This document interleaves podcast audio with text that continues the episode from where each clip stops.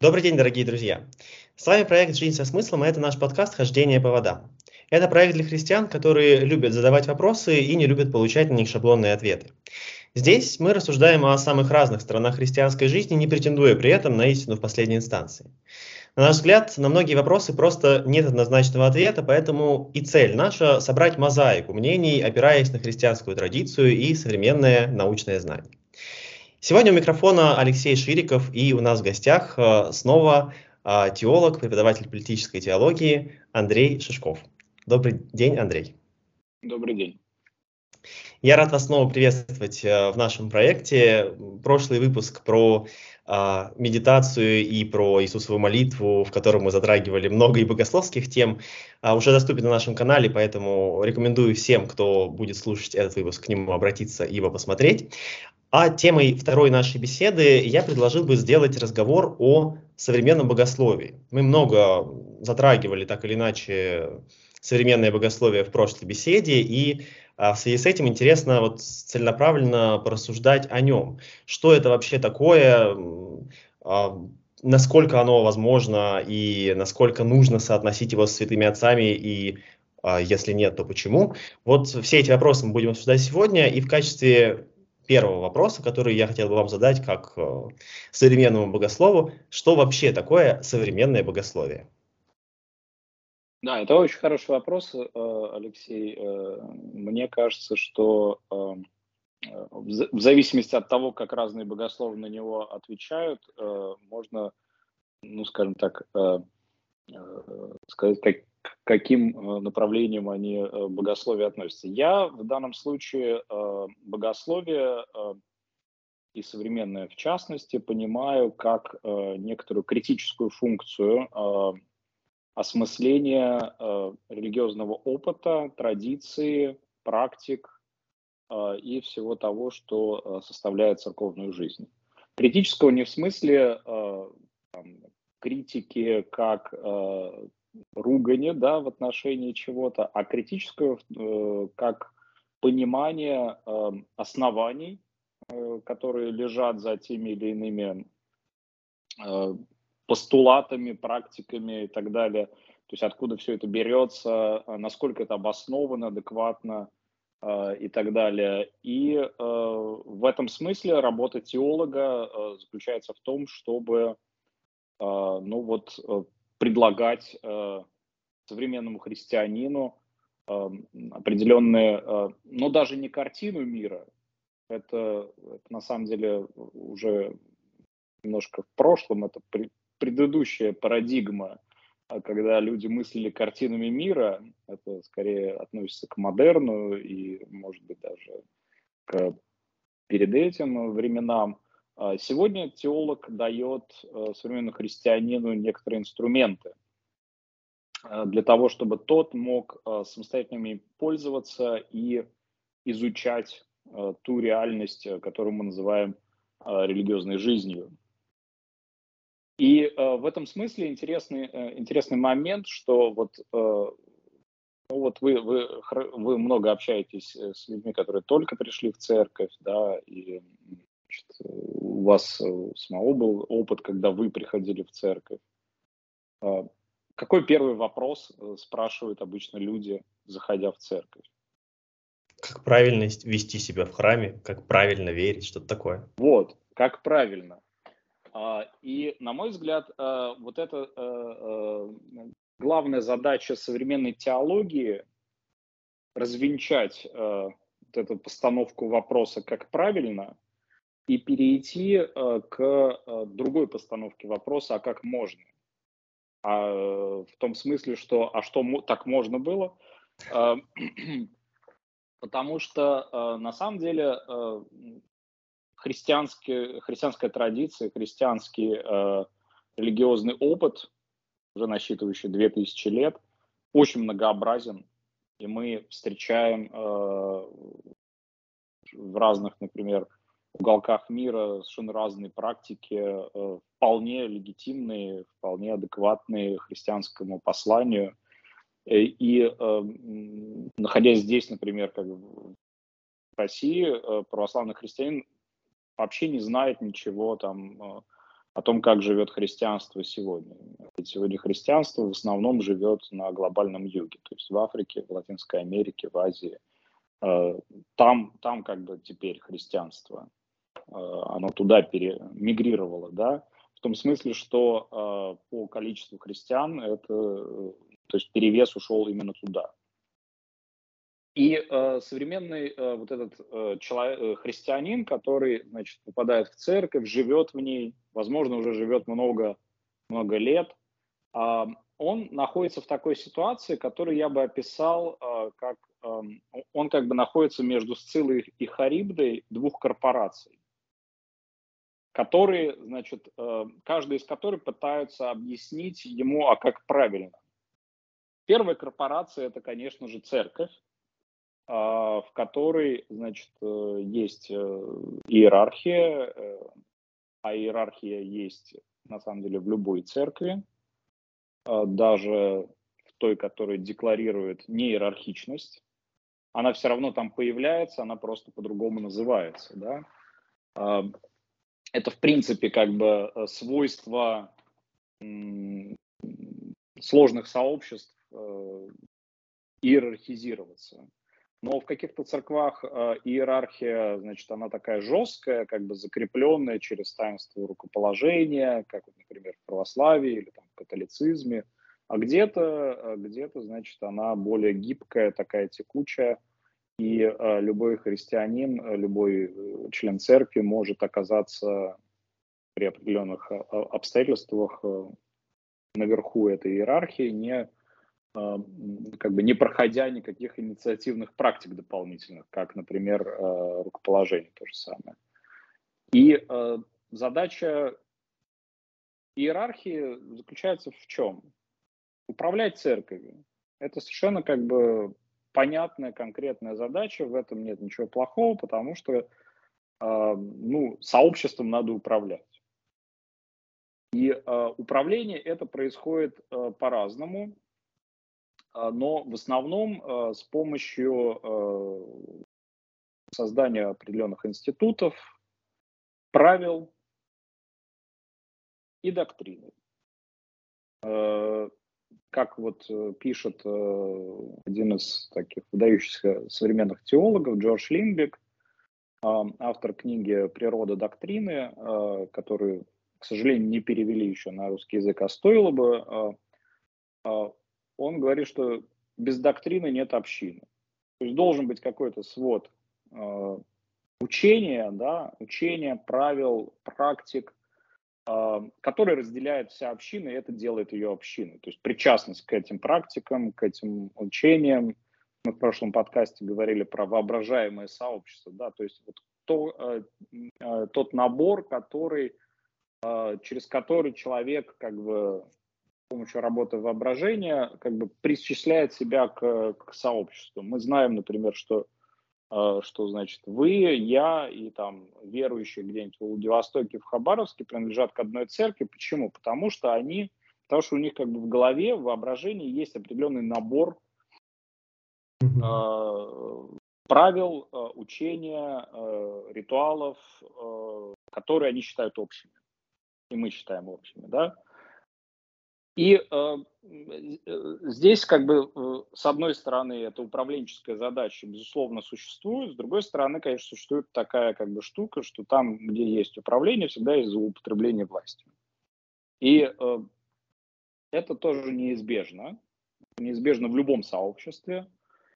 И эти злоупотребления властью тоже могут э, происходить. Э, во-первых, они могут быть осознанные э, и неосознанные. Э, неосознанные э, в том смысле, что как бы за, э, за этим нет какой-то эм, четкой злой воли, да, вот как бы злого гения, который там сидит и такой замышляет. А есть некоторый набор э, представлений и практик, которые, э, значит, э, с помощью которых э, одни группы людей в этом сообществе угнетают другие группы людей. Это называется структурное насилие. Ну, например, э, структурное насилие в православии э, обращено к женщинам. По понятным причинам э, существует учение да, православное, в котором женщина, значит, не может занимать священные степени. То есть, в общем, как бы существует дискриминация женщин, которая вписана в традицию этого патриархального сообщества. Это называется структурным насилием, да, и такого рода как бы вещей довольно много.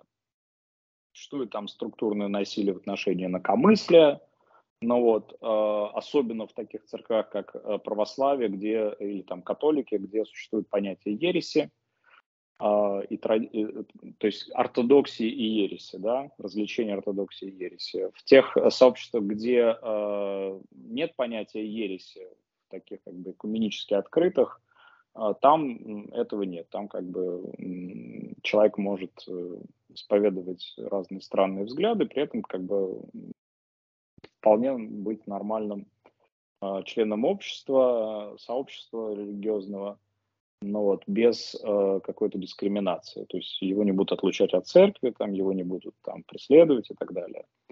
А, вот в, в традиционных церквах э, таких, которые как бы имеют э, э, многосотлетнюю, даже тысячелетнюю историю, ну, такое все еще а, существует.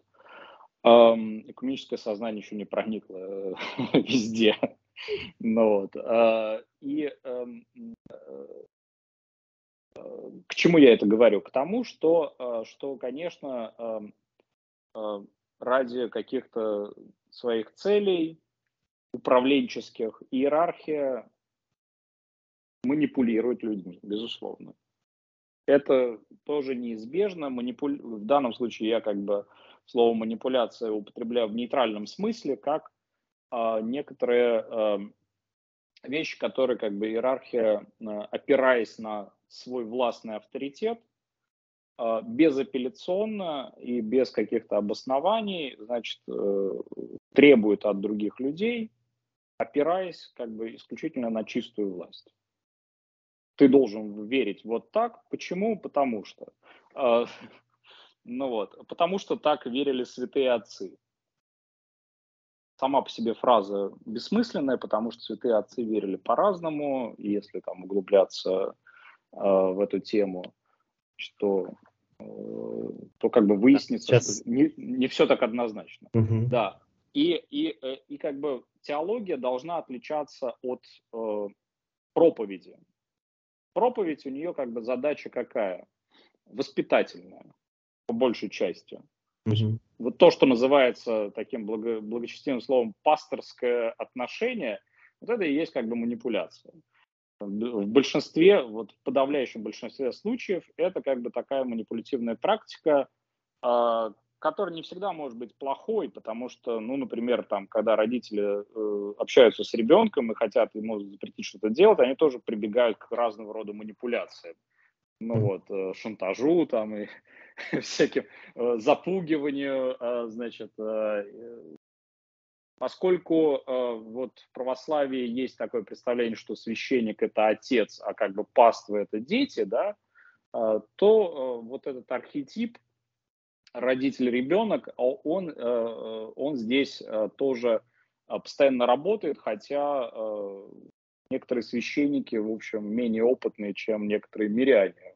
И вопросы, не только в вопросах богословия, но и в вопросах духовной жизни, но при этом как бы существует вот это самое структурное насилие, в котором, значит, есть вот, если там молодой, только что рукоположенный, значит, э, священник может проявлять власть в отношении какого-нибудь опытного мирянина только потому, что у него есть священный сан. Он может как бы... Это одна корпорация, значит, с которой постоянно сталкивается на верующий. Вторая корпорация – это британские ученые, но это наука. Да, это, это люди, которые говорят, сейчас вот как бы церковники вами манипулируют, а мы сейчас вам объясним, как на самом деле. Это там социологи религии, это религиоведы. Вот об этом хорошо очень Милбанк, Джон Милбанк, современный британский богослов, пишет в своей книге «Теология и социальная история», показывая, как э, социология религии становится э, инструментом контроля э, со стороны секулярных обществ над религией. То есть тот, кто определяет, что такое религия, тот и контролирует религию. Да? Социологи говорят, вот это религия, а вот это не религия. Значит, э, ваша организация религиозная, а ваша нерелигиозная. Вы платите налоги, а вы не платите, да? И э, дальше они вам говорят, сейчас вот как бы британские ученые доказали, что религиозные чувства там, они возникают от каких-то там, там бактерий в желудке и так далее и тому подобное. Куча, э, куча теорий существует и гипотез происхождения религии. Кто-то говорит, что там мухоморы, значит, э, ключевую роль сыграли, кто-то говорит, значит, что это какие-то какие-то бактерии, кто-то говорит, что это чисто культурный, значит, э, продукт э, или работа воображения, э, но объединяет э, все эти подходы то, что, значит, они пытаются, ну, субординировать, как бы, верующих, э, поставить их в некоторое подчиненное положение, сказать им, что, как бы, мы вас контролируем, мы знаем, как это все у вас там происходит, Значит, э, поэтому мы за вами следим. И вот, значит, верующие находятся вот в это как бы между Сциллой и Харибдой, церковной корпорацией корпорацией ученых. Почему ученых как бы? Ученые работают на государство, да, в дальнейшем, и на общество светское. То есть э, их аргументы релевантны э, в светских обществах. Поскольку мы живем в светском обществе, и, значит, оно как бы и по Конституции такое, и по факту, Э, тоже такое. Соответственно, э, аргументы ученых в нем э, довольно велики, и у них есть определенный как бы, политический вес. Вот. И как же быть, значит, человеку? Потому что им пытаются как бы манипулировать две большие крупные корпорации. И вот здесь как раз и задача теолога заключается в том, чтобы оснастить человека тем самым инструментарием, который ему позволит различать манипуляцию. То есть позволит э, отличать э, ситуацию, когда им манипулируют, когда ему пытаются навязать что-то э, э, от, э, от всего остального. То есть различить этот момент. И, э, конечно, не всякая теология э, этим занимается, потому что церковная корпорация тоже как бы может называть э, свои, свои подходы ведущие, к, ну, то есть вот эти пасторские подходы теологии, да, ну, я в данном случае как бы теологию более узко понимаю как некоторую эм, критическую дисциплину, которая позволяет выстроить дистанцию по отношению ко всему этому. И не дать себя вовлечь в манипуляцию. Да, очень, очень тоже интересно, и мне э, откликается. Я даже помню, что в одной из статей, кажется, для журнала Фомы вы э, сформулировали, что задача теолога э, очищать образ Бога от ложных проекций. И это цитата, которую я регулярно использую, даже когда просто преподаю в каких-то, на каких-то катехетических курсах. А, но я э, подумал вот о чем, что, наверное, вот в этой первой части нашего подкаста многих уже успел, э, успел и сильно напугать то, что э, мы сказали, потому что а, в сознании большого количества людей есть очень устойчивый э, стереотип, что а, теология, богословие возможно только по святым отцам. Святые отцы все сказали, все объяснили, все догматы сформулировали, и как бы все, кто не хочет их слушать, это просто люди, которые возгордились, они эм, считают себя умнее святых отцов, регулярный комментарий мой адрес, э, и в общем-то, ничего нового мыслить не нужно. Что вы сказали бы людям, которые произносят такое? Ну, во-первых, бы я э, сказал, э, подражая Христу, не бойтесь. А, на самом деле, э, вот этот э, страх, который действительно присутствует э, в церкви перед э, тем, чтобы сделать что-то неправильно, это как раз и есть э, часть той самой манипулятивной практики, которую э, церковной иерархии используют для того, для, ну, как бы для разных целей. Потому что э, страх – это очень хороший мотиватор. И э, да, страх можно использовать для благих целей, там, например, не влезай, убьет. Это тоже как бы э, на трансформаторе написано, оно апеллирует к страху. Э, у этого цель благая, но оно э, как бы работает со страхом. Э, возникает э, вопрос э, в том, насколько оправданно то есть вот задача теолога и как бы задача критического подхода к этому задаться вопросом, насколько оправдан э, этот страх. То есть, э, когда не влезай, убьет, да, как бы на трансформаторе написано, мы влезли, нас ударило током и убило, есть определенная статистика. Да, это оправдано. А, э, свободомыслие в церкви не по святым отцам, к чему это приведет, как бы, если, если вы не по святым отцам живете? Ну, попадете а, в ад. Попадете в ад. А точно вы попадете в ад. Вот как бы здесь э, важно отделить вот этот манипулятивный момент. Во-первых, э, с какой стати вы попадете в ад, да, Христос не учил о догматах, да, он вообще не дал никаких догматов. Более того, он говорил, не бойтесь, не бойтесь делать, не бойтесь следовать за ним, да. А когда появляется догмат? Догматы на самом деле появляются как некоторые политические решения. Ну, потому что, смотрите, это как первый догмат, который появляется, тринитарный догмат, Никейский собор, в ответ на что? В ответ на смуту внутри империи император собирает собор экуменический, ну, вселенский, да, экуменический. Но на самом деле у него и цели э, были экуменические, э, это известно. Э, император Константин хотел э, достичь компромисса между двумя противоборствующими сторонами, но э, в итоге что-то пошло не так, э, и, значит, э, одну из сторон пришлось просто замочить. Ну, их выслали, да, значит, э, там ссылку отправили. Но при этом арианство после Константина, наоборот, вернулось и стало государственной религией фактически. То есть, эм, э, что такое догмат в данном случае? Это некоторая э, формула достижения ну, политического мира, а, потому что, ну, по большому счету, речь шла, э, то есть э, речь шла про, просто про формулировки, эм, ну, скажем так, в определенных философских э, как бы терминах. И, кстати говоря, император Константин был не крещен в тот момент, да, когда проводил собор и объявил себя епископом внешних дел. Эм, ну, просто к сведению. ну вот, к тому, как это работает. Эм, и, э, э, собственно говоря, э, задача стояла именно такая. А, дал ли что-то этот догмат для познания Бога? Ну да, наверное, конечно. Люди подумали, значит, богословы, сформулировали каким-то образом.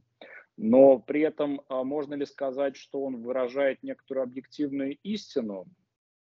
Нет, нельзя, потому что так нельзя ставить вопрос. А, потому что объективная истина в отношении Бога невозможна, поскольку э, Бога невозможно объективировать. А, то есть все формулировки, которые э, мы используем по отношению к Нему, они в достаточной степени условны, э, ограничены языком, ограничены определенным способом э, мышления, то есть определенной философской школой. И э, более того, э, сегодня античные догматы, эм, ну, если их действительно воспринимать всерьез, вот как бы в самую суть их рассматривать, они больше не работают, потому что они сформулированы на языке, э, на котором современный человек не мыслит. Они сформулированы на языке античной философии, а та революция как бы в мышлении, которая произошла Э, там, в 14-15 веке, связанные с победой номинализма, а, то есть с совершенно переворачиванием э, представлений о мире э, с ног на голову, она, в общем, породила современную науку и научный подход, и современное мышление. Она, она отличается кардинально от, от мышления античности. А можете привести пример? В каком смысле? Ну вот смотрите, значит, смотрите, вот есть как бы понятие там, божественной и человеческой природы, да, вот в халкидонском догмате. А, вот как вы понимаете природу? Человеческая природа это что? Э, то, что объединяет всех людей, то, что они получают при рождении, если мы рассматриваем слово этимологически. Для меня это так всегда было. То есть это набор признаков некоторых? Да. Так вот, это, то, это прям противоположно тому, что, что имели в виду святые отцы. То есть это как раз э, современная интерпретация понятия э, общей человеческой природы, как набора признаков, как чего-то э, из чего чего-то состоящего из частей, да. Э, это номиналистический э, взгляд. А вот этот был спор между реалистами и номиналистами в западном богословии в XIV веке. Уильям Оком, известный по бритве Окома, он был номиналистом, и, собственно, номинализм победил, а там, например, томисты, они поначалу, значит, были, они называли себя реалистами. Реалистами в том смысле, что они э, считали, что вот эти вот универсалии, универсальные сущности, которые такие как природа, они реально существуют. Это не абстракция а это вот какая-то вот эта вот платоновская идея, которая реально существует и которая, проецируясь э, в земной мир, э, порождает множественность, да, то есть вот, вот она как бы отражается в каждом человеке, как человеческая природа, но она где-то вот существует реально, да. Э, номиналистический подход э, говорит о том, что она существует только в нашем воображении, как абстракция, как некоторая обобщающая э, категория. Ну вот. А, и... Мы мыслим так, чтобы... Да. При этом я, знаете, еще о чем подумал? Вот когда я читал статью, наверное, про догматы в православной энциклопедии, там как раз, э, как мне кажется, совершенный идеализм представлен, потому что догмат воспринимается как нечто существующее э, в сфере идей, и э, облекающаяся в раз, э, формулировку просто на каком-то э, этапе человеческого существования, но при этом существует он всегда. И вот это мне, как человеку 21 века, вот абсолютно непонятно.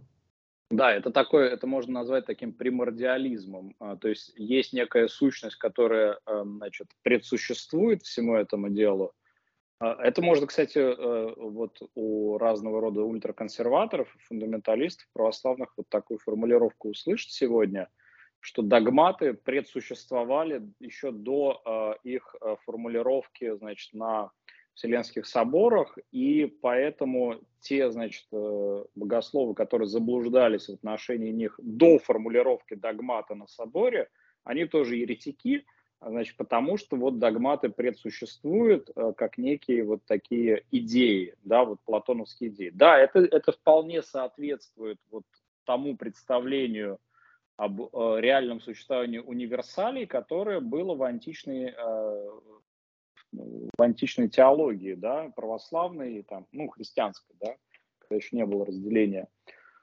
Э, но сейчас мы так не мыслим ну, по крайней мере, э, большинство из нас э, так не мыслит. Сейчас для нас э, характерен скорее мышление, ну, похоже на научное, когда мы как бы анализируем и разделяем да, на части и, и дальше обобщаем, но при этом обобщение происходит как абстракция некоторая, как, не, не как что-то реально существующее, а как существующее исключительно в уме. Вот. И э, понятное дело, что э, когда отцы формулировали, например, халкидонский догмат про э, соединение двух природ, ну, они мыслили две реальные природы, mm-hmm. а не, обобще, не обобщенные абстракции, которые вот во Христе пересеклись, да, значит, и вот они э, вот таким парадоксальным образом э, соединены. При этом, при этом, что такое не слитно, нераздельно соединены? Ну, это же две взаимоисключающие категории. На самом деле это означает, что мы не знаем, как они соединены. Ну, просто, а, а, а зачем тогда это все было формулировать? Ну, для того, чтобы разрешить некоторый спор, а, терминологический спор, который предшествовал всему этому делу и который породил, опять же, политическую смуту. И в итоге, э, ну, вот я как бы скажу свое частное богословское мнение, но как бы халкидонский догмат – это догмат апофатический. Mm-hmm. То есть это догмат о том, э, что мы на самом деле не знаем, как соединяются какие-то природы там во Христе. Я бы даже сказал больше, мы не знаем, существуют ли на самом деле реально эти природы.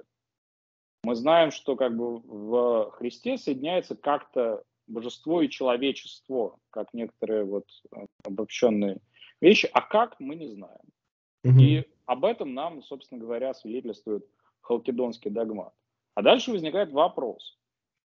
Вот, например, люди, ну там, которые говорят, э, надо веровать вот так, как в халкидонском догмате, иначе вы попадете в ад. Возникает вопрос, как именно? Объясните, пожалуйста, нам. И на самом деле я проводил этот как бы эксперимент э, множество раз в разных сетевых спорах э, с вот такими ревнителями, рьяными, значит, святоотеческого богословия. И каждый раз выяснялось, что к святоотеческому богословию это не имеет никакого отношения. Люди просто не понимают этих терминов. Они не понимают, они мыслят иначе совершенно. Ну вот. А, и в этом смысле, а, конечно, как бы э, утверждать, что что как бы кто-то отправится в ад, потому что он не принимает этот догмат, но это бессмысленно, потому что 99% вообще людей не понимают этот догмат и верят совершенно не так как этот догмат приписывает. Потому что человеческое мышление изменилось, потому что люди уже так не мыслят. Ну вот здесь тоже такой интересный вопрос. Э, ну и э, я представляю себе, что могли бы ответить люди, которые за э, тот подход, который мы критикуем здесь. А, ну, люди сейчас дошли значительно дальше от своего идеала, и они совершенно все извратили. И э, золотой век э, в христианской мысли это святые отцы, поэтому э, если вы не соответствуете им, тем хуже для вас. Здесь, э, здесь два момента. Первый момент, а что это за идеал? Могут ли они описать его? То есть э, каков, э, каков христианский идеал, который был утрачен? Это тот идеал, который описывает Григорий Богослов, называя отцов Второго Вселенского собора сворой собак, которые вообще там накинулись на него. Или это что это за идеал? То есть, где он находится? Допустим, в догматах. Ну хорошо, там, ну, то есть мне непонятно, в чем идеал состоит. Ну вот они в догматах, э, вот мы, у нас есть догматы о том, что, значит, э, в Троице, значит, у нас э, единая сущность три ипостаси. Что это значит в плане идеал для нашей жизни э, христианской? Идеал должен подвигать э, к действию, да, он должен влиять на нашу жизнь он должен определять, и более того, идеал это, я, я понимаю, если бы как бы речь шла об идеале поведения, да, что мы должны подражать, вот есть как бы такая тема подражания Христу, да, как бы это идеал, это можно сказать. Но подражание Христу в разные эпохи э, понималось совершенно раз, различно. И более того, внутри этой эпохи понималось по-разному. Там, взять какой-нибудь францисканский идеал э, подражания Христу в бедности – или, например, э, в то же время существовавший идеал э, Христа Царя, значит, который как бы вот эм, э, правит миром, который, значит, а король, например, или там папа римский, это его наместник, и поэтому нужно вот нужно как бы иметь соответствующие царские атрибуты и богатство и все там, ну в общем должна быть сильная церковь. Или, например, нестяжатели и осифляне в русском православии. Два разных идеала, эм, которые на самом деле боролись друг с другом. Какой из них правильнее? Непонятно. Ну, то есть и, и там есть своя правда, и там есть своя правда. И там есть недостатки, и там есть недостатки. Один победил другой в итоге. Э, значит, осифляне взяли вверх. Э, ну вот. Э, но нестяжатели потом вернулись там через, э, через э, тему старчества, Оптина Пустын, там все как бы, они вернулись вот там, после Паисия Величковского, возрождения монашества, вот эта вся э, история. Э, непонятно, где здесь идеал. Второй момент. Святые отцы. Святые отцы – это э, святых отцов как бы не существует как э, явление, как сущности. Ну, то есть нет такой сущности святые отцы. Это некоторая обобщающая категория, в которую мы включаем разных э, выдающихся деятелей и богословов прошлого, прославленных в лике святых, а иногда даже и не прославленных, потому что как бы есть выдающиеся богословы, которых относят к святым отцам, но они, они не прославлены в лике святых. А, но при этом у каждого свой набор э, этих святых отцов, к которому он э, апеллирует, да. И получается, что, э, ну, на самом деле, этот как бы конструкт э, святые отцы, э, его придумали, э, то есть это, это тоже как бы некоторая стратегия ну, я бы сказал, тоже некоторая манипулятивная стратегия. С одной стороны, то есть зачем понадобились святые отцы? А, на самом деле, как бы вот это обращение к святым отцам, как к некоторому а, авторитету вероучительному, оно же довольно, довольно поздний феномен. А, потому что изначально как бы вероучительной властью кто обладает? Ну, епископ. Да? ну, точнее, как бы как изначально, ну, века с второго, да, да э, с третьего. А, то есть, когда епископат утрачивает а, свою вот эту самую, в глазах народа церковного, утрачивает эту вероучительную власть. А, ну, в православии, я думаю, что это связано с темами уний, начиная с флорентийской, наверное, унии все-таки, а, и дальше там Брестская уния и так далее, когда как бы э, существует такой как бы миф а, о том, что епископат предал народ церковный. Хорошо, как бы епископат предатели, но они хранители были вероучительной традиции. А где же теперь как бы вероучительный авторитет? Мирянин не может быть в православной церкви вероучительным авторитетом, ему, ни по статусу святые отцы. То есть теперь надо искать не в настоящем у епископата вероучительный авторитет, а в прошлом у святых отцов.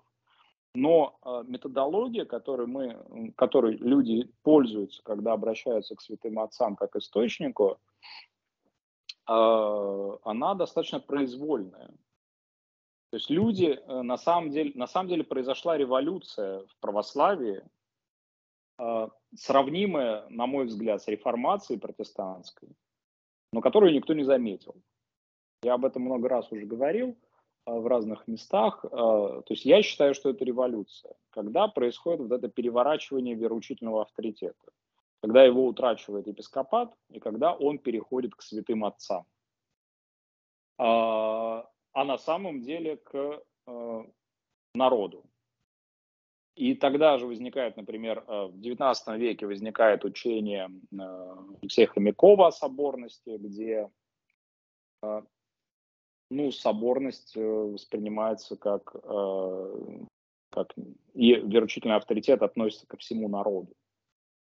То есть народ становится хранителем веры и благочестия. И в энциклике, например, Восточных патриархов 1848 года просто есть эта формулировка, что народ теперь хранитель веры и благочестия. Не епископат. А, значит, народ обращается к... Что такое народ? Народ тоже абстрактная категория. А на самом деле, как бы отдельные люди теперь имеют возможность, они как бы обретают автономию вероучительную, потому что они теперь могут, обращаясь к святым отцам, обосновать все, что угодно. Потому что, обращаясь к святым отцам, ко всему корпусу святоотеческого предания, можно обосновать все, что угодно, поскольку за э, вот эти две тысячи лет э, ну, мнения э, и как бы теории, подходы у святых отцов были разные. И там можно найти оправдание э, очень многим вещам. Понятное дело, что тоже как, ну, как бы есть эта граница, за которое это уже не христианское. Там все-таки э, учение о Троице общее, общее как бы э, разделяемое, богочеловечестве Христа тоже. Э, но и то как бы можно найти у ранних святых отцов, например, э, какие-то вещи, значит, э, такие протоарианские, например, или, или как бы отрицание божества Христа или отрицание человечества Христа а, в каких-то формулировках. И дальше бы это используется в качестве такого а, манипулятивного инструмента для того, чтобы просто свою собственную позицию, свою автономную собственную позицию по каким-то вероучительным вопросам обосновать. Это то, как, эм, как бы массово используется это. Это, это надо отличать, конечно, от, э, например, э, теологических подходов, которые работают, ну, там, например, неопатристика э, существует, там, который придумал отец Георгий Флоровский, там, Владимир Лосский, которые обращаются к святым отцам, и более, но у них тоже есть как бы этот элемент, который как бы под, ну, под, подлежит критике. То есть у Флоровского, например, есть идея, что надо действовать в разуме отцов. А, что это значит? А, если покопаться и выяснить, как же, как же Флоровский работает с материалом, у него огромную роль играет богословская интуиция. Вот ему кажется, что это правильно, значит это правильно. Он как бы, вот он вошел в это состояние разума отцов, значит, а, интуиция. А дальше как бы обосновать можно, подогнать факты, э, цитаты, можно подо что угодно, как я уже говорил. И э, э, вот как бы задача теологии в данном случае э, показать э, вот это как бы, ну, ну, по крайней мере, критически разобрать этот метод. Сказать, что ну да, как бы вот ваш метод, но вот его ограничения. А, вы, что такое быть в разуме отцов, это вообще непонятная категория. Ну вот, то есть э, в конечном счете вы все равно как бы такой, как, как самочинный такой субъект, значит, все конструируете свое вероучение сами э, по, э, по как бы принципу конструктора Лего. И на самом деле современный христианин, он именно так и делает если уж так, э, если вот действительно серьезно к этому подойти, а, то современный христианин, а, он, он именно так и делает.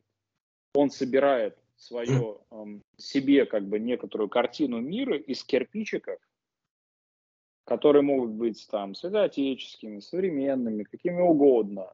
Но он ее собирает самостоятельно, обосновывает ее сам себе, э, таким образом, как ему комфортно. Здесь э, вот еще какая мысль есть. Э, мы э, сейчас, ну, в общем-то, разговариваем на таком очень э, рациональном уровне, да, используя, э, используя какие-то философские инструменты, критикуя те или иные подходы. И нередко, когда про современное богословие говорится, его ругают именно за вот эту вот э, рациональность.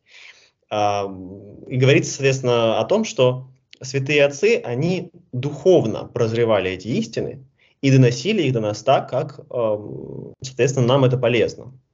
У нас же этого духовного опыта сейчас нет, поэтому мы не можем их доносить.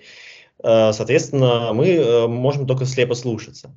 И вот здесь, э, опять же, такой глобальный вопрос, насколько рациональный подход в богословии вообще приемлем, если мы говорим о чем-то сверхрациональным. Собственно, в прошлом подкасте мы много упоминали про вот это вот э, божественный мрак, который не подвергается рационализации. Какую роль здесь разум играет? Ну, собственно, теология с самого начала – это рациональная дисциплина. То есть э, теоло... э, святоотеческое богословие – это рациональное богословие. Это надо понимать. Э, просто как бы э, э, э она имеет свою собственную рациональность, э, которая коррелирует э, с э, той философской школой, к которой так или иначе обращался тот или иной богослов. Ну вот, там неоплатонизм это может быть, или там в схоластике это Аристотель и так далее. И, в по большому счету, вот когда, э, во-первых, как бы, когда говорят, что, ну, мы как бы разговариваем о каких-то философских вещах, это все как бы, э, вот это большое заблуждение. Что такое философия? Философия – это способы мышления, как мы говорили в прошлом подкасте. И если ты не обращаешься к философии, ты не мыслишь просто. А, то есть э, даже вот сейчас, как бы, даже, даже а, обсуждая что-то на повседневном уровне, на бытовом, аргументируя что-то, вы волей-неволей обращаетесь к определенной философии, просто она существует у вас как бы фоном, там э, что-то где-то услышали. На самом деле, если, если начать это все раскапывать, вы приходите к определенным философским концепциям.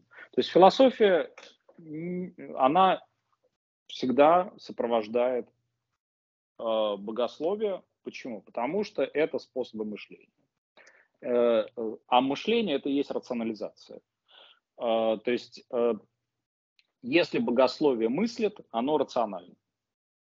Если оно не мыслит, а такое богословие тоже возможно, например, там это мистика, то оно может быть нерациональным. Но оно никак не может быть передано. Потому что Э, ну, как бы описание мистического опыта, это уже рационализация. Это, это как бы описание его на определенном языке. А придумывание ему определенных понятий для того, чтобы передать этот опыт.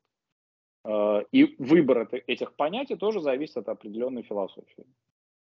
Ну, то есть, э, чем мы это все как бы а что такое, что такое как бы э, мистическое богословие в чистом виде? Ну, это вот э, это то, что это, это как бы некоторый мистический опыт, который не передаваем. Ну вот, который существует только наедине с самим э, значит, человеком, который э, это... Нет, понятно, что есть термин мистическое богословие там, э, но это э, который как бы описывает э, рационализацию мистического опыта, но это уже как бы рационализация, да, это уже, это уже мышление, э, это уже рассуждение о мистическом опыте. А здесь еще есть один момент, который э, э, часто, что называется, принимают как должное, а на самом-то деле нужно бы задаться вопросом. А вот эта вот идея про золотой век. А, на самом деле, э, ну, как бы есть разные концепции времени. Есть, например, э, идея циклического времени, где там, ну, она, она существует в разных религиях. Где есть золотой век, а потом как бы идет деградация, идет, идет, идет, упадок, конец и потом возрождение мира. Вот, например, в индуистских всяких э, культах или там в буддийской картине мира есть как бы вот это представление про это колесо сансара, да, значит, э, которая как бы начинается золотым веком, потом идет упадок. А, миф о вечном возвращении. А, есть, есть представление о линейном времени, а, они тоже бывают разные, есть как бы линейное время, которое как бы тоже следует от, ну, от какого-то золотого века к деградации, к концу всего.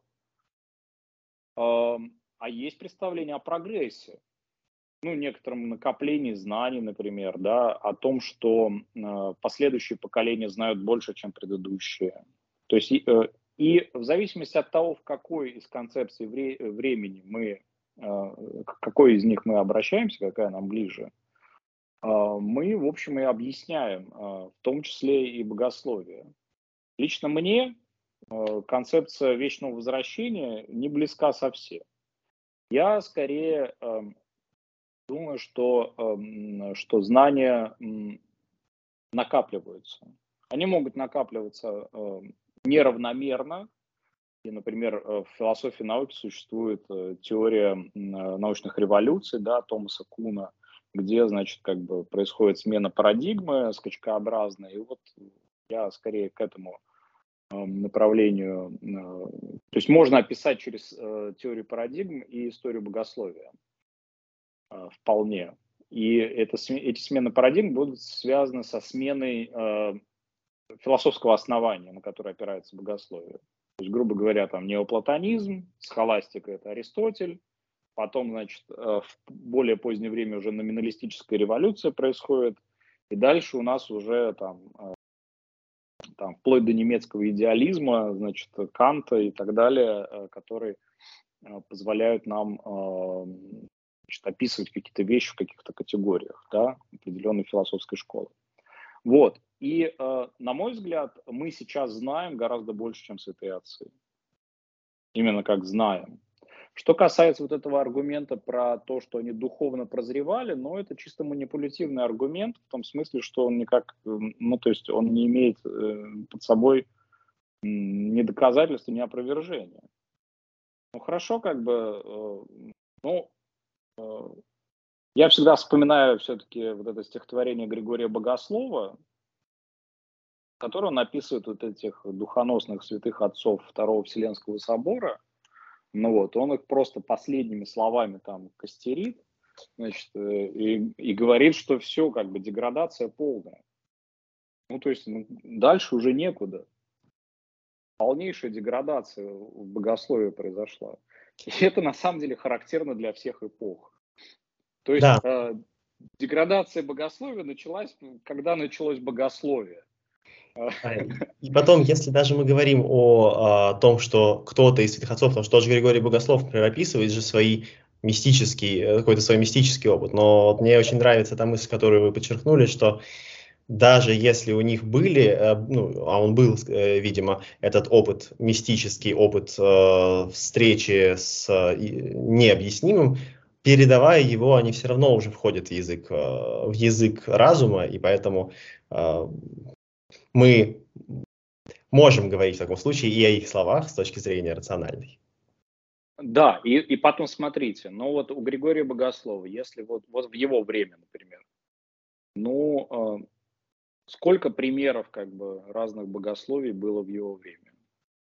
Ну, то есть вот, вот кому? Ну, вот он Оригена, да, значит, он любил Оригена. Э, он обращался к Оригену, он обращался, понятное дело, к Писанию, которое, значит, там, к, к богословию апостола Павла, там, апостола Иоанна. А, у него были какие-то примеры, наверняка, там, мистического опыта. Теперь мы как бы возьмем наше время. А сколько у нас примеров? У нас такое количество примеров. Что это нам дает? Это дает нам а, то есть вот когда мы обращаемся к такому э, ложному объекту, в кавычках назовем, э, исследования богословского как Бог, которого невозможно объективировать, а которого можно изучать, наверное, как слона в темной комнате, да, когда там одни хобот нашли, другие ноги нашли и описали по-разному. Вот как бы теология, э, вот смотрите, сколько, сколько было, значит, э, вот этих описаний у Григория Богослова и сколько их у нас. А, просто как бы, если мы обобщаем, суммируем все э, описания в его время существовавшие и существовавшие в наше время, мы получаем, что у нас гораздо более полная картина. Ну, вот, потому что люди продумывали это веками, они продумывали, они соотносили это со своим опытом, они соотносили это с традицией церковной. И э, получается, что современное богословие, э, если оно как бы оно работает в том числе и с источниками древними, со святоотеческими, переосмысляя их, так же, как, например, современные философы до сих пор работают с Платоном или с Аристотелем, да, а, сам по себе как бы багаж гораздо богаче. Угу. Но вот здесь, а, с одной стороны, мысли это мне очень отвлекается, но с другой стороны, получается, что, а, допустим, мы имеем дело с э, самыми разными описаниями слона в темной комнате, кто-то ноги, кто-то хобот, но ведь в темной комнате может быть не только слон, можно описать еще и кого-то другого, кто является противником слона. Понятная, понятная аналогия, понятный пример э, для, соответственно, примера из теологии. А вот э, есть э, попытка демифилогизации э, библейской истории, демифилогизации священного писания, и когда с какие-то какие-то истории пытаются пересказать современным языком, отказавшись от языка мифа. И в каких-то случаях вот опять же, да, на мой личный взгляд, это действительно звучит удачно. Но есть, наверное, попытка демифологизации полностью истории воскресения Христова, где говорится о том, что, соответственно, Христос не, воск... Э, не воскресал физически, он воскрес только духовно, вообще не учеников ли, в учении и так далее. И, ну, опять же, на мой взгляд, это уже граница, которую христианин переходить скорее не может. Как в, в этом множестве подходов, в этом множестве описаний мы вообще можем провести границу и какое мы имеем на это право? А, ну, э, смотрите, значит, э, во-первых, во-первых, конечно, мы не можем э, сказать, что просто полностью отвергнуть, ну, если мы как бы подходим так серьезно, те э, теории, которые предлагают, например, вот э, там, вот эта концепция там, поисков исторического Иисуса, демифилогизации и так далее. То есть э, мы должны э, их рассматривать, э, во-первых, в контексте, в контексте э, историческом, возникновения самих этих теорий, да, смотреть, как они появлялись, что имели в виду, Потому что что такое демифилогизация? Вот как ее там Бультман, например, понимает. Ну, с чем боролся Бультман, вот если так по-честному? Он же боролся не с э, концепцией, э, то есть он, э, он, он не боролся, значит, с, с Иисусом. Он боролся с теми образами Бога, которые, с помощью которых церковь манипулировала верующими, э, на его взгляд. И он старался как бы освободить э, вот э, от этого. И, собственно, пафос вот критического подхода, историч, то, что называется историческим подходом, критическим, э, к Библии, э, он заключался в том, чтобы давайте мы попробуем все-таки двигаться к некоторой объективности, к тому, а что же на самом деле было. То есть э, это тоже надо рассматривать в контексте развития тогдашней науки. Тогда, в принципе, у науки был пафос такой, что как бы наука способна на объективное знание. Не объективистское, стремящееся к объективности, а вот как бы вот сейчас вот британские ученые все как бы нам докажут, и все будет, все классно. Наконец, э, наконец все нам э, объяснят. И э, да, в ту эпоху так люди думали, что вот если собрать какой-то там археологические данные, все там э, проанализировать источники, наконец сложится картина мира. А, но она не сложилась. Она не сложилась, потому что очень много э, белых пятен все равно остается. И, собственно говоря, э, это никак не вступает в противоречие с какими-то более традиционными подходами, если мы не настаиваем на том, что вот наш вот этот критический подход – это единственный верный подход. И все остальное просто не может существовать. То есть тут нужен как бы тоже баланс. То есть тут нужна критика критического подхода. А, а, видеть э, его собственные ограничения, а, видеть, э, как, где он работает, а где он перестает работать и где, э, собственно говоря, ученые занимаются новой мифологизацией, э, превращая как бы э, вот этот историко-критический инструментарий в некую всеобъемлющую теорию и миф в дальнейшем. И в этом смысле там и создают, то есть убивая как бы один миф, они создают другой миф там про Иисуса как учителя нравственности там и так далее. Это, в принципе, это такой же миф. Это как бы э, обобщение некоторых данных, которые действительно существуют, и их нельзя уже игнорировать. То есть библейская наука сильно продвинулась. И критический подход, он дал э, нам для понимания Библии очень много на самом деле. Э, для понимания того, что это как бы, как собирался этот текст, э, Э, что там, там в, книге «Бытия», там, например, в рассказе про Авраама есть вставки разного времени, они в разные эпохи появлялись, есть, значит, какие-то там эти разные версии, потом это все канонизировалось, в том смысле, что как бы объявлялась одна версия единственная верной, есть там вопрос авторства, псевдоавторства, да, и это действительно как бы серьезные вещи, которые углубляют наше понимание, на мой взгляд, э, этих текстов, а не не развенчивают, что называется, не как бы не, э, не разоблачают. А, и э, в этом смысле, конечно, историко-критический инструментарий важен, но те выводы, на основании которого значит, некоторые ученые, библеисты теологи делали в свое время там об Иисусе, опираясь на некоторые данные, а, это тоже как бы обобщение, это концепция, это теория. Потому что э, опровергнуть воскресение Христа невозможно, так же, как и доказать. Это вопрос веры. Это, это, и это, если угодно, миф, как бы вот в таком широком смысле слова. Э, и у тех, и у других свой миф. Если э, ученый как бы э, и ученый как бы создавая миф перестает быть ученым, он ста- становится мифологом, да, э, он как бы создателем мифа созда- э, становится. Если он понимает это, если он отдает себе в этом отчет и говорит, ну, ребята, это как бы вот это гипотеза, это предположение, а мы, то есть что такое миф? Миф это связанный нарратив, который подается как вот цельное знание, да, и, значит, вот есть там цельное знание про Иисуса как учителя нравственности, которое не воскресало, как бы, а есть, значит, цельное знание про Иисуса, который Бога человека, который воскрес, значит, э, и вознесся на небеса.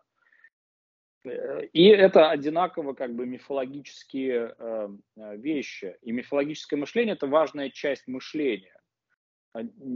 А, у него своя, своя существует рациональность, но она как бы а, отличается от вот такого рационального мышления философского, да, и там, или от эстетического а, мышления, ну не мышления, а как бы опыта, да, познания, эстетического познания. То есть мифологическое познание – это тоже важный, важный элемент нашей жизни. Но мы просто должны понимать, э, где как бы, э, где миф, э, где миф, а где история. А на чем мы, а, на что мы опираемся. Это примерно так же, как, например, антропологи современные, значит, находя несколько костей там какого-нибудь древнего человека, потом начинают рассказывать нам целые истории про этого древнего человека на основании там нескольких костей, про то, как он жил там и так далее.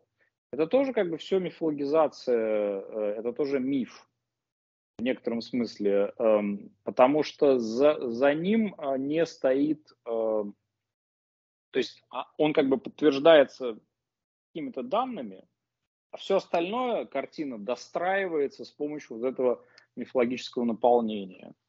В данном случае э, миф я использую как бы тоже нейтрально, не как что-то как это, не, не, не, в, не в негативном смысле. Не в смысле ложь, часто это понимается. Да, не, не, не в смысле ложь, да. А это, это, э, это важная часть человеческого мышления. Э, ну, что, этого не отнять. Не да, ну и действительно, получается, что в таком случае э, граница э, тот образ, который я приводил, кто-то описывает э, слона, а кто-то может описать не слона, а что-то противоположное слону. А, в религиозной сфере можно сказать о том, что кто-то ведет к Богу, а кто-то ведет от Бога. Есть ли здесь такая опасность вот в этих языках или, или все же нет? Ну, то есть э, вы, вы как бы подводите это так э, к тому, что э, можно ли за, за ангела света принять дьявола. Ну, ну вот. грубо говоря, да. Ну, во-первых, мы не знаем.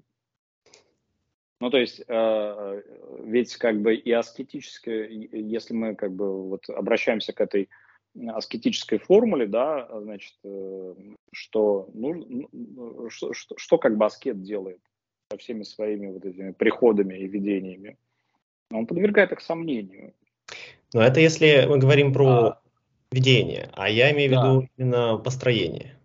А если мы говорим про умозаключение, ну, э, собственно, как бы э, критическая, э, критическая функция, да, это то же самое, что аскетика, но только аскетика для ума. То есть мы не можем просто слепо верить. То есть вот что такое слепая вера, если ее перевести в термины аскетики? Слепая вера – это, это неспособность к развлечению духов. Ну вот, то есть это некоторая атрофия а, значит, определенных а, качеств а, человеческого ума, которая не позволяет ему критически, как бы, критически осмыслять, анализировать. И, и в глобальном смысле порой ведущая в прелесть. Параллель очень интересная. А, ну, если под прелестью понимать некоторые как бы ну, мне кажется, прелесть э, тоже такой термин странный э, в том смысле, что э, прелесть это же не про состояние ума на самом-то деле, а про, про поведение. Угу. Значит, э, и потому что прелесть определяется только как бы при поведении. Э, она значит, опознается. Да, и э, действительно, э, э, вот мы можем, э, да, мы можем говорить о том, что существуют концепции Бога, там, которые ну, стоит критиковать, стоит считать ложными. А, в каком смысле? Не в смысле объективной истины, потому что объективная истина не, недоступна в данном случае, а в смысле того, к каким результатам в духовной жизни она приводит. Ну, например, если ты считаешь, что Бог как бы будет всех карать, и, значит, ты э, идешь э, и сам начинаешь, э, значит, карать грешников, по своему усмотрению, значит, наказывать там людей за, за то, за что ты считаешь, вот Бог бы их тоже покарал, ну, это, очевидно, ложная концепция Бога, вот, потому что она а, во-первых, э, это такой как бы редукционистская концепция Бога, которая как бы совершенно не учитывает другую, другую сторону, значит, э, описания Бога, связанную с любовью христианской. А с другой стороны, мы видим э, ну, последствия, то есть мы видим, что твое отношение к ближнему, оно противоречит тому, что, собственно, о чем как бы учит Христос, как относиться к ближнему. И, и в этом смысле, конечно, эм, наверное, наверное, как бы э, надо смотреть на некоторые результаты, э, проявляемые в вот, в церковной, в духовной жизни. То есть, если это ведет к, ну, скажем так, пафосно, да, если это ведет к оскудению любви, значит, это, наверное, что-то не то. Если это ведет к умножению любви, значит, это хорошая концепция. Но э, и в том, и в другом э, случае мы имеем дело с концепцией все равно. Мы имеем дело с некоторым э, представлением э, о Боге, там, о церкви, о чем, ну, в общем, о, о, о священных вещах, э, которые, которые как бы нас к чему-то мотивируют, которые нас к чему-то подвигают. Да, очень интересный подход. И э, у меня здесь, конечно же, был бы вопрос про ересь, но, к сожалению, у нас заканчивается время. Я здесь поделюсь лишь тем, что это откликается, э, для меня откликается вот э, то, что вы говорите э, в плане взаимоотношения, опять же, да, учения и ошибок, э, которые мы можем допускать во всем этом. Э, я часто, когда рассказываю про догматы, рассказываю... Наверное, не столько традиционный подход, сколько а, а, осмысление того, что догмат – это запрет упрощать реальность. И вот как раз здесь халкидонский догмат – это прекрасный пример, прекрасный пример э, того догмата, который запрещает упрощать. Нельзя говорить не так, не так, не так. А как, мы не знаем. И ересь Но сам по случае... себе догмат э, упрощает реальность. Но сам по себе догмат упрощает реальность, соглашусь. А, а ересь в таком случае, э, как мне кажется, это как раз попытка сказать, что то, как я понял реальность, это и есть сама реальность, потому что в таком случае человек действительно э, творит себе идола, а идол требует жертв и, соответственно, приводит к э, зачастую поведению нехристианскому. При этом, опять же, да, я не претендую здесь на то, что я описываю какое-то историческое прочтение термина «ересь», полагаю, что он раньше прочитался по-другому, но вот в свете э, того разговора, о котором, который мы вели, мне кажется, это э, имеет место быть. На мой взгляд, э, слово «ересь» э, вообще нерелевантно современному христианскому мышлению. А, в том смысле, что оно опирается, на мой взгляд, на ложную предпосылку о том, что нам доступна объективная истина о Боге. И э, о том, что эта предпосылка ложная, мы поняли в процессе развития богословия. Э, те отцы, которые формулировали это в терминах ортодоксии и ереси, они находились, на мой взгляд, на том этапе развития богословия, в котором на котором а, они этого еще не поняли. И мы, э, в общем, должны отказаться от, э, от понятия ереси как э, совершенно непродуктивного, потому что, ну как, если мы как бы обратимся к тому, как понятие ересь используется сегодня людьми, оно используется для ненависти. Оно используется в контексте ненависти, в контексте насилия, а, в контексте а, угнетения, унижения, а, борьбы. Ну и, на мой взгляд, это противоречит, в общем, основному христианскому идеалу, идеалу любви. И в этом плане, конечно, нам стоит уже, наконец, распрощаться с этим понятием и перестать считать, что мы владеем объективной истиной, потому что это, это заблуждение либо переосмыслить понятие, что тоже возможно. А, хотя вопрос, насколько это необходимо. Я думаю, что на этом мы будем завершать наш сегодняшний подкаст. Спасибо вам большое, Андрей, за то, что поделились своим а, взглядом, своим описанием современного богословия. Оно очень откликается тому, о чем мы говорим в этом проекте, и опять же откликается и тому названию, про которое мы говорили в прошлом подкасте, описание всей нашей жизни как хождение по водам и э, отсутствие претензий на истину в последней инстанции. Поэтому мне было очень интересно и приятно с вами обсудить эти, эти темы. Надеюсь, что мы продолжим наши разговоры в следующих подкастах. С удовольствием. Спасибо. На этом, дорогие друзья, на сегодня все. Спасибо всем, что были сегодня с нами. Больше информации о нашем подкасте вы всегда найдете на сайте sodafismыслом.ru. Если вам понравился выпуск, не забудьте поставить ему лайк, поделитесь им со своими друзьями и близкими и, конечно, подписывайтесь на наш проект, чтобы не пропустить следующие выпуски.